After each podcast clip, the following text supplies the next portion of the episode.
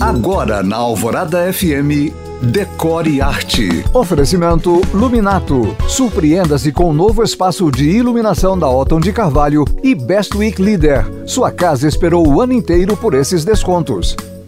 De acordo com uma pesquisa do Google, 86% das pessoas entrevistadas disseram que irão acompanhar a Copa do Mundo. Assim, essa se torna uma oportunidade de decorarmos a casa. Para isso, seguem três dicas simples. 1. Um, entre no clima usando e abusando das cores verde e amarelo, seja nos adereços para os mais animados, seja apenas pontuais, como um jarro de flores ou uma toalha na mesa. E por falar em mesa, a dica 2 é fazê-la temática, com toalhas, copos, guardanapos, marcadores e enfeites nesses tons. E a dica 3 é monte um barzinho, que pode ser um bar mesmo, se você já tiver, ou uma bancada ou mesinha de apoio.